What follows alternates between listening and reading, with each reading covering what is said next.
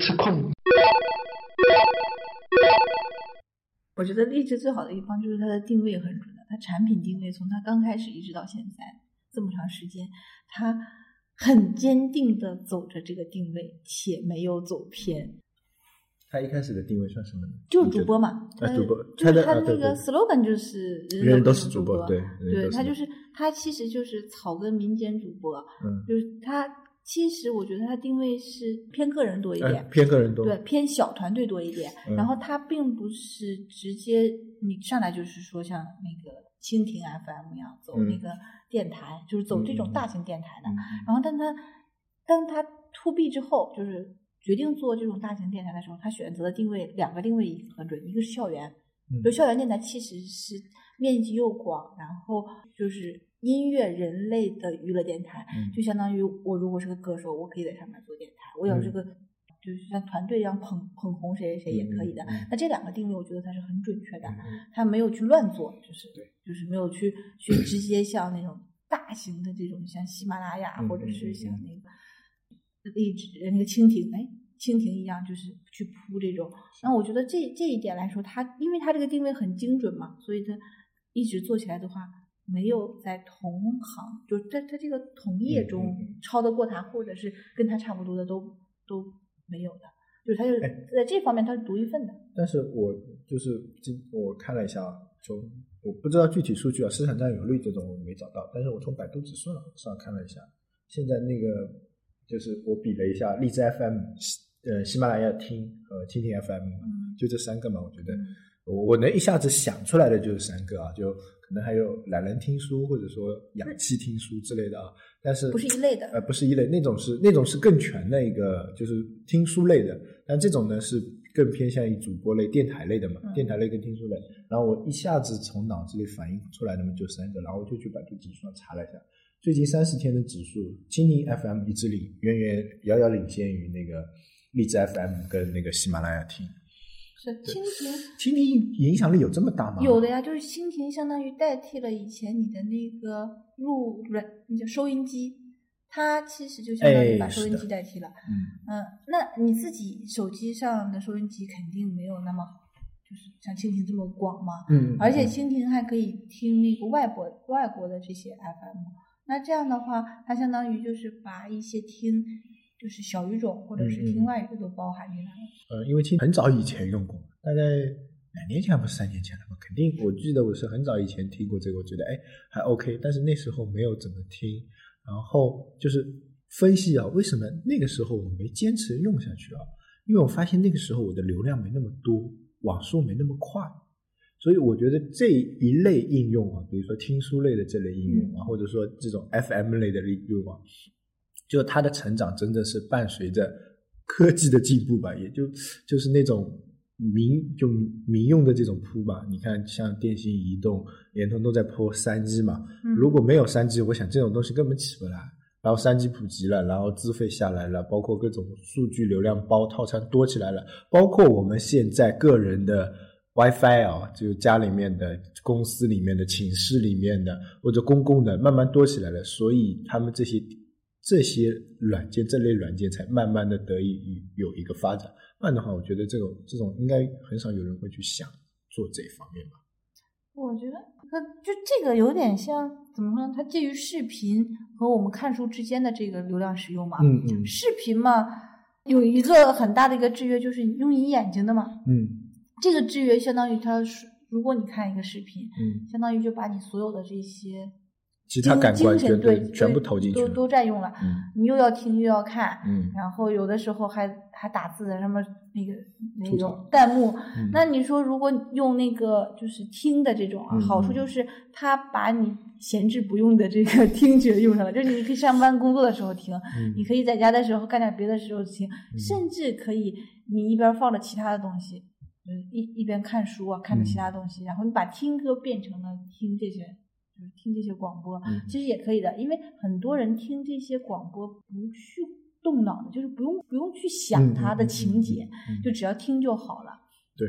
那所以我觉得，就像这一类的，就是使用听觉的，就是荔枝是一个，就是以前我们就是说这个东西要能玩起来，就是前端后端可以玩起来。荔枝其实比较符合的，我们也能看得出来。喜马拉雅也符合，而且喜马拉雅多一块就是盗版比较多。嗯嗯嗯嗯，我觉得很多人去用喜马拉雅，就是他很多像小说不看了，我就不用看，我就直接听吧。那这样的话。很多人就可以在上面，我也发，可以发一些读的小说，然后别人也可以听，这样这个这个循环还是比较好的。然后我个人感觉，荔枝就像你说的，它定位还蛮好的。嗯。然后它是，就是它可能切中的用面向用户群吧，就是说我们嗯从从产品上来说，第一个它的定位，它做人人都是主播，那我们看它的产品，它确实做的比较简单啊。就是你随时随地都可以录，用手机就可以录，录上去就可以发。然后它帮你的音质做一个简单的处理，音效还可以，不是那么差。它是就是你手机能录嘛，录了以后就能发嘛，是很快，就真的是人人都是主播。我现在甚至有一个习惯就是这样，我会自己把自己的一些感想或者感悟啊，就用理呃理智 FM 录下来。就是有时候你去写啊，你可能就是。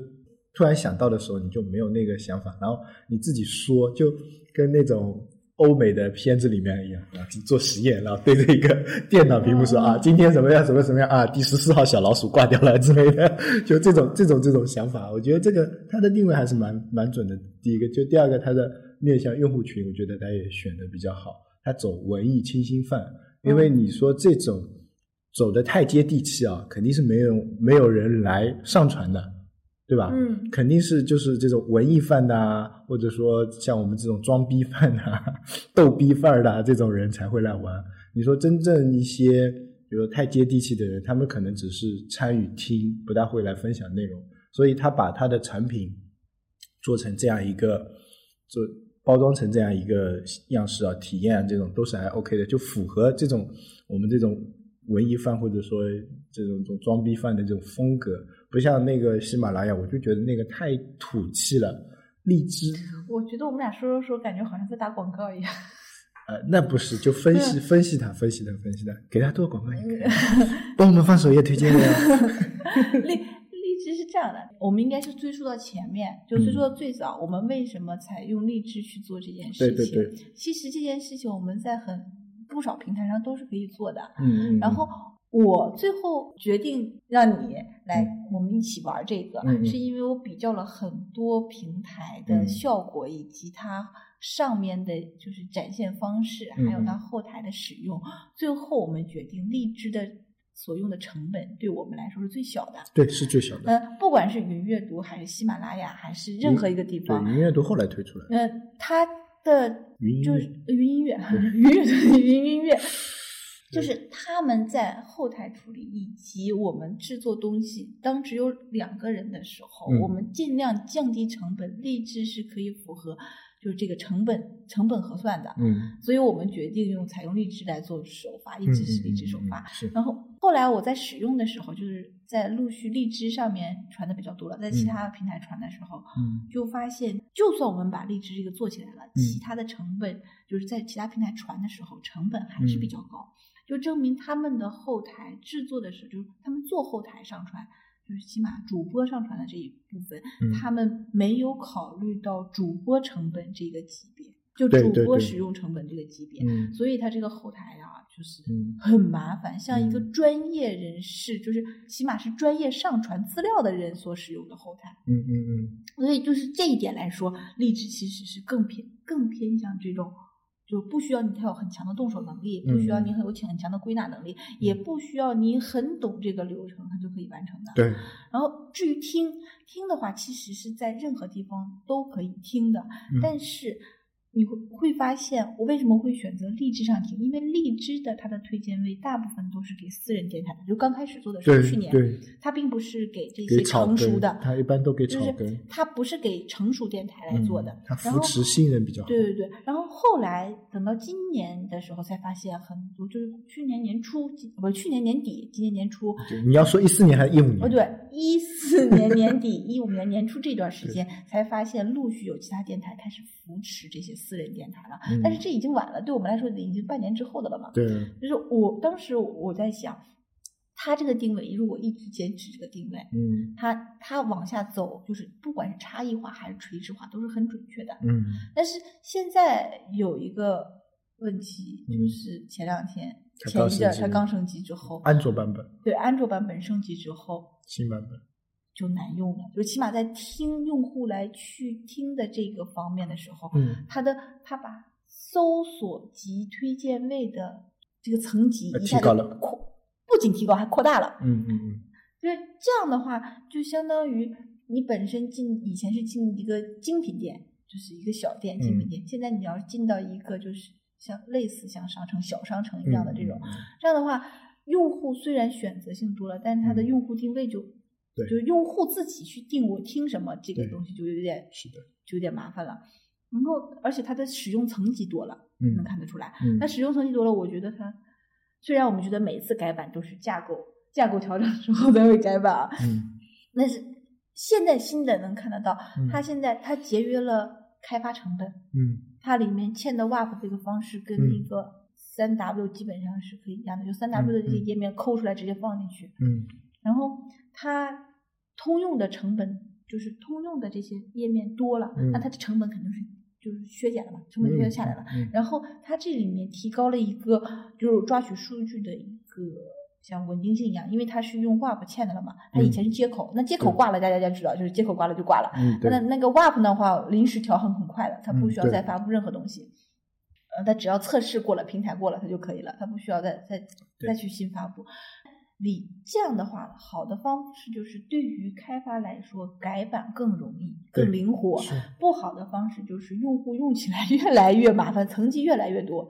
这个应该不呃麻烦是可以这么说，嗯就是它你会它也变得慢慢臃肿了。嗯，就荔枝，就我们前几期节目就是说，它已经从一简到繁这个过程在在迈进了。嗯，但是我觉得它这一步可能迈进的有点急了，就看它这次改版，我自己在想，就我们猜测它为什么要这做这一次改版。第一个，我们自我自己猜测啊，我觉得它它的体量已经到了一定的数量级，嗯是的他觉得啊、用户数、收听量各种明面上的数据都 OK 了，他觉得它是有可以扩充了，嗯就是说他已经到达了这个可以扩充的这个阶段了，嗯所以他就觉得我应该把这个机机会给扩充出来。嗯第二个原因换产品经理了，就主架构调整了，换产品经理，换产品总监了，然后他就是说，哎，那我们做一个新的版本，这是猜想啊。还有一种猜想就是他要为盈利铺路了。那嗯就不是不一定是盈利，就是说他要为收入有收入铺路了。我们现在能看到的的到他的收入就是广告嘛，嗯他不是他跟一些 banner 嘛，你看那些他那个最上面那些 banner 不是有那些广告啊、对嗯，ban banner 上面的广告基本上都是跟电影合作，啊，或者说跟电哎、跟基本上都是跟电影合作。现在是什么？我的音乐九九十岁女友啊这种啊，嗯然后这种合合作的话，这种像相当于是植入性的广告嘛哦，那种收费应该具体收费不知道，但是这是应该是它主要收入来来一个。但是我今天后来仔仔细细的去搜了一下荔枝 FM 关于网上的一些资料，从他的那个创始人的那个口径上来说，他是想发展粉丝经济，就是说他一开始我们不是没有没有社区这个东西的嘛，嗯。他一开始是一个简单的工具，让人人成为主播，然后这个他这是他的第一步，嗯。第二步他是让主播来带动粉丝，所以他做了社区，嗯。然后第三步他是粉丝经济，就是把社区做成微电商，这是他的第三步。他们的老大这么说的，啊，软文啊，就是那个网上查到的。啊，对，网上查到的，就是说是这么一一一三步电。商这一步好奇怪呀、那就是嗯，从网上面得到的就明面上的呃这些说法说法啊口径，对，他就是说是先是就是就是粉丝经济嘛，他是想把粉丝经济玩一种新的东西出来，就是主播带粉丝，然后粉丝会形成一个粉丝圈嘛，然后是由这些粉丝来为这些主播买单，或者说为这个产品买单。那具体怎么买单，他现在应该没有弄。然后从他这次改版里面，我们可以看出来一点点端倪啊，就是他把一些推荐位给那个放的更前面了一点，它扩大了推荐位的数量，对而且二级很多。对，然后他把那个原先的那个品牌，嗯原先那个最最老的那个品牌，它是放在最最最最下面的哦专栏里面，品牌跟校园电台嘛。嗯它现在把品牌放出来了，放到嗯跟那个就发现频道里面上面那一栏里面，虽然是最后，但是它已经放出来了。我觉得这个它应该是为它的那种，就是有可能这种品牌入驻啊，问商家收钱，不是说是问问问用户收钱嘛？这是他的一个一个，我觉得是他的一个。然后他你看，他把音乐人也放出来了，以前没有音乐人的，以前音乐人就是没有到这么高的一个 level，就没有音乐。他把音乐人放出来是为什么呢？就是有可能就是让音乐人来这里发布专辑，就有点呃，就 App App Store 的那种感觉，就是你在音乐人的那个粉丝嗯增长速度快，然后他们的这种集中性比较强。对，比如说好妹妹乐团，我靠，这粉丝已经要将六万九千多了，对吧？好妹妹这个粉丝增长的真是快啊！她在网易云音乐上的粉丝增长也很快，基基本上她一家独大，这里也很多，六万九千多了。以前我在荔枝 FM 上，好妹妹就没什么看到过，然后音乐人这个电台一出来，哎，她就马上在第一位，基本上是在第一位了。所以呢，我觉得他这是应该为他有点急了。我发现应该不说不是急，可能他的投资人急了。嗯然后这一步迈的有点大。对，然后你可以就是还有一种就是你去看招聘网站上看他最近在招哪些人，你就知道他在做什么事情。我们看了，我看了一下，你看啊，他在招财务总监，招运营总监。有可能就一直都挂在上面的吧。呃，对对对，有可能一直挂在上面，但是嗯，从发布来看的话，你看今天十一点零八分发布的，这这个运营总监啊，真的从那个这个知名的互联网招聘网站上来看，运营总监是今天发布的，有可能他是自动刷新的。那不管怎么说，所以说这个职位应该是刚刚出来的。你看他以前的那个叫政府事务专员，二二零一四年十二月三十号发布的，然后他还在招数据挖掘哎，他有招产品助理的。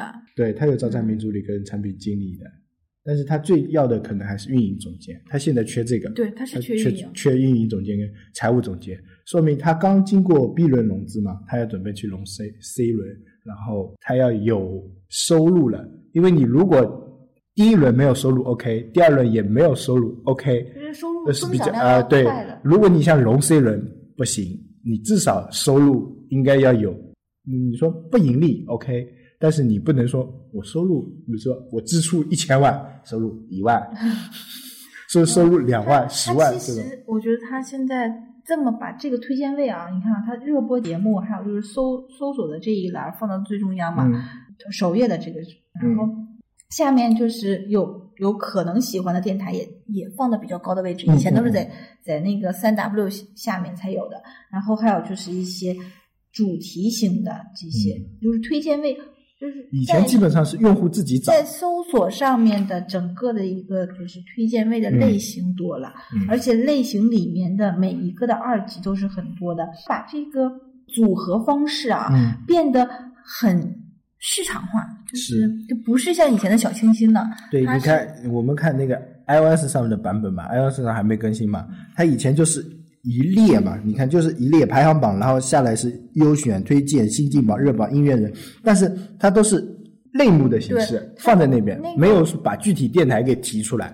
空间利用率没有像现在这么高。对，然后它现在的话，基本上是把节目提出来，或者说把那个电台提出来了，而不是把类目提出来。他把类目降下去了，把电台跟节目提上来了。这个呢，就是由原先的用户自主选择变成现在的他推荐为主。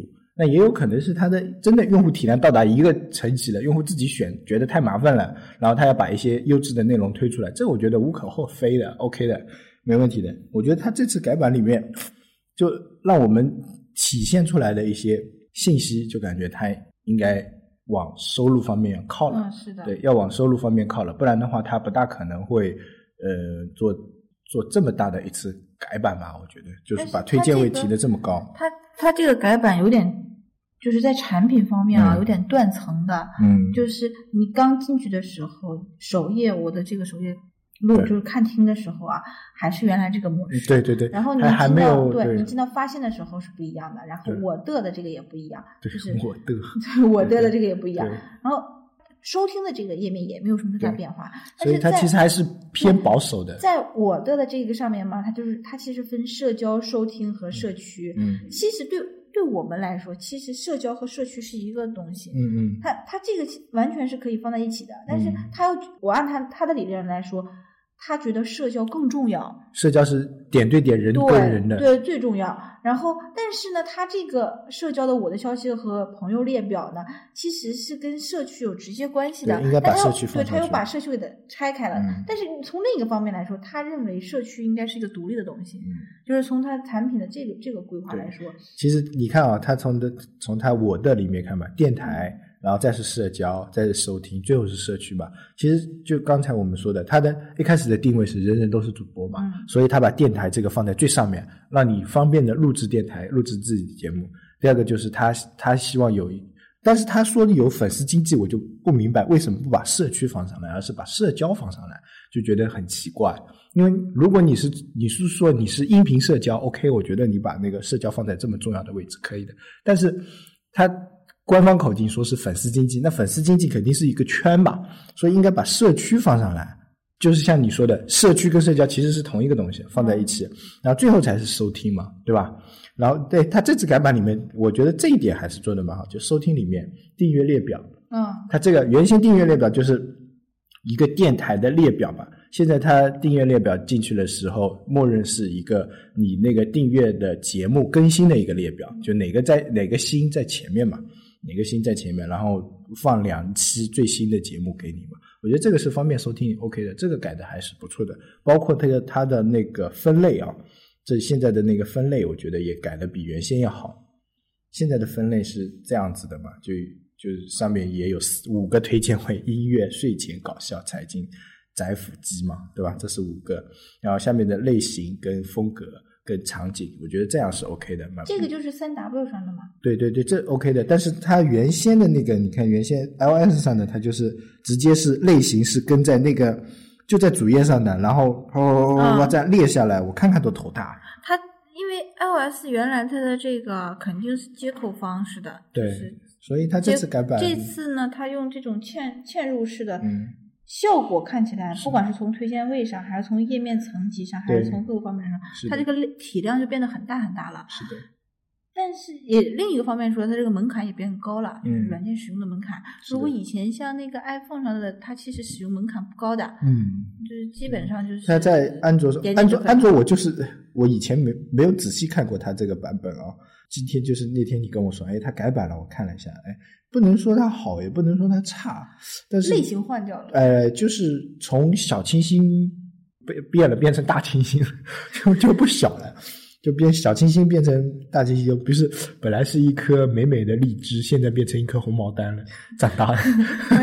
这个物种都变了。啊，对，这个变了。它现在的情况啊，就是按照我们就是对比，就是安卓和 iPhone 来看，嗯，它安就是安卓的这一个。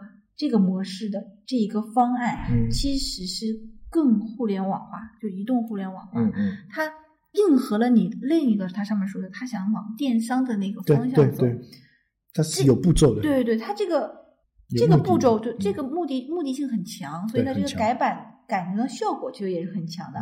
然后那个。iPhone 上就是原来那个版本嘛，还是在培养工具，对培养主播，是由培养主播的这种方向。它现在其实并不用在故意的在产品上去培养主播了，对，因为它已经够了。对对对，它的量够大了，就是它的知名度、体量、主播的数量已经够了。嗯，所以呢，它现在要用户要明面上的数据，要收听量，要用户要开机次数，要活跃度，对吧？它要明面上的数据了。所以呢，他要这些，所以他改成这样，我觉得他 OK，目标性很明确。对啊，就是你一个页面可以点击的，就是种类啊、品种更多啊。今天我在那个，他不是有个官方的社区的嘛？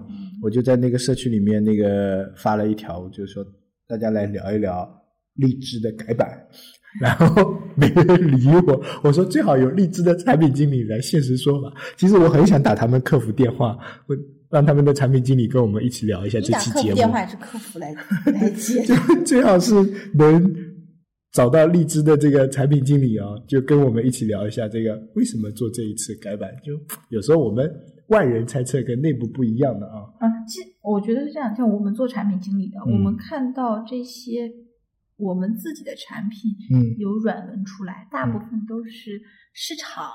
还有宣传，这个这个口径来写的，跟我们自己的其想法嘛，其实是不太一样的，而是更贴近于大领导的想法，而跟我们当时做事的目的各个方面啊，就是有有略略有出入的。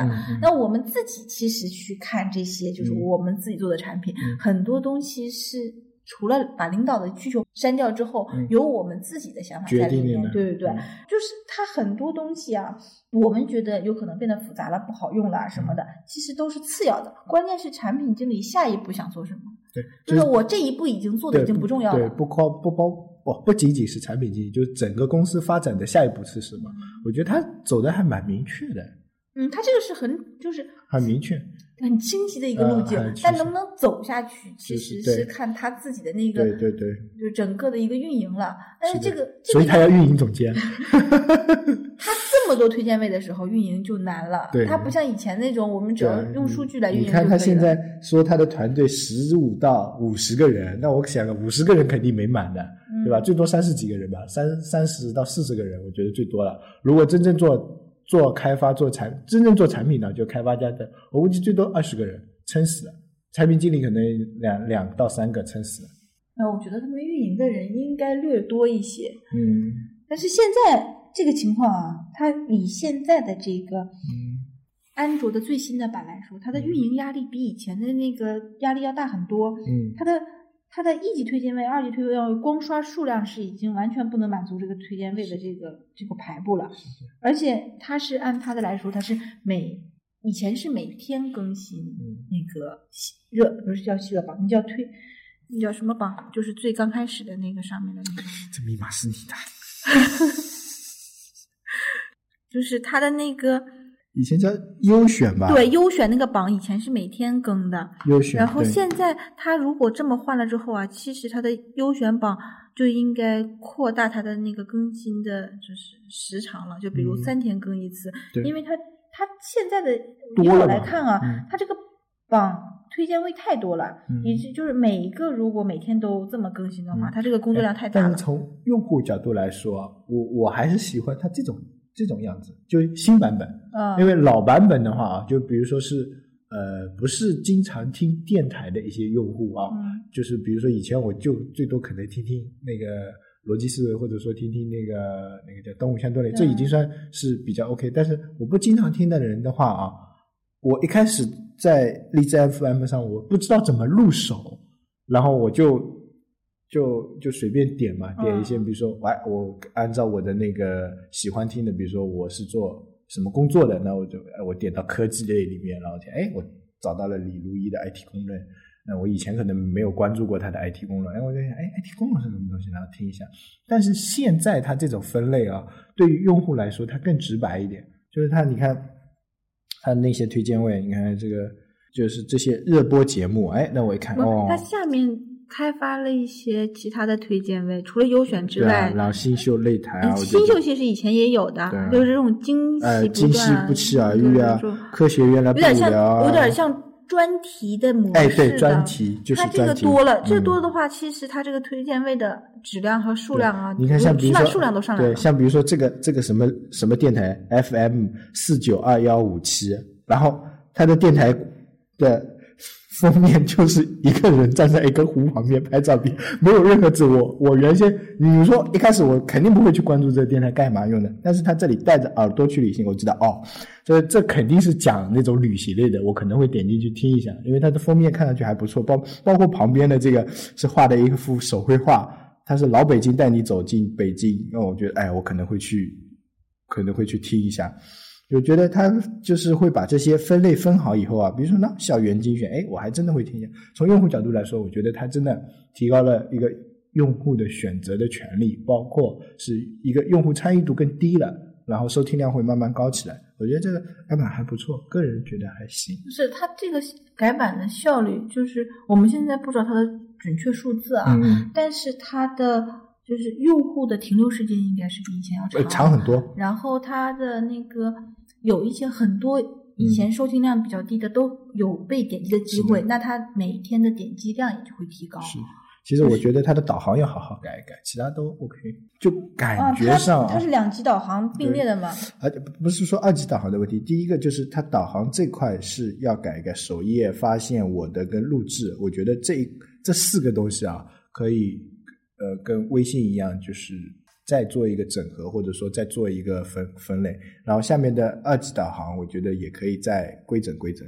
然后 UI 上面，我觉得这个就做的不够，怎么说呢？有一种很嗯毛糙的感觉，就是导航跟下面的整个页面合不到一起，啊感觉是两个东西。原因是它这个就是 UI 素材过多嘛，因为我们以前对 UI 说的是统一性的问题。嗯，对对对对你看它，这个分类下面的上面的推荐五个推荐位的这个模式，在后面搜索之后再也没有出现过，就是其他地方没有出现过。嗯还有分类它下面那个类型的这种就是圆角按钮，嗯也在后面从来没有出现过，嗯就也没再出现过。就是而且它它现在搜索音乐人热榜社区的这一个模式，这几个包括嗯品牌，肯定是一次做嗯做出来的。是的，所以它的 UI 选的素材啊都很嗯接近的。嗯那它分类它是拿那个其他东西直接框，就框进来的，嗯所以它这个 UI 素材是不一致的。嗯因为它这个分类这个这个分类搜索这个二级类目是这次新有的嘛，嗯所以它在不改一级类目的情况下出现二级类目，嗯它这个 UI 的整整体性就没有原来那么强。这对，但是它不肯定够小清新了已经。对它它等到再升级会好一点。对，我觉得下所以他在招 UI 设计师啊，我看到了，你可以看到 他找资深 UI 设计师。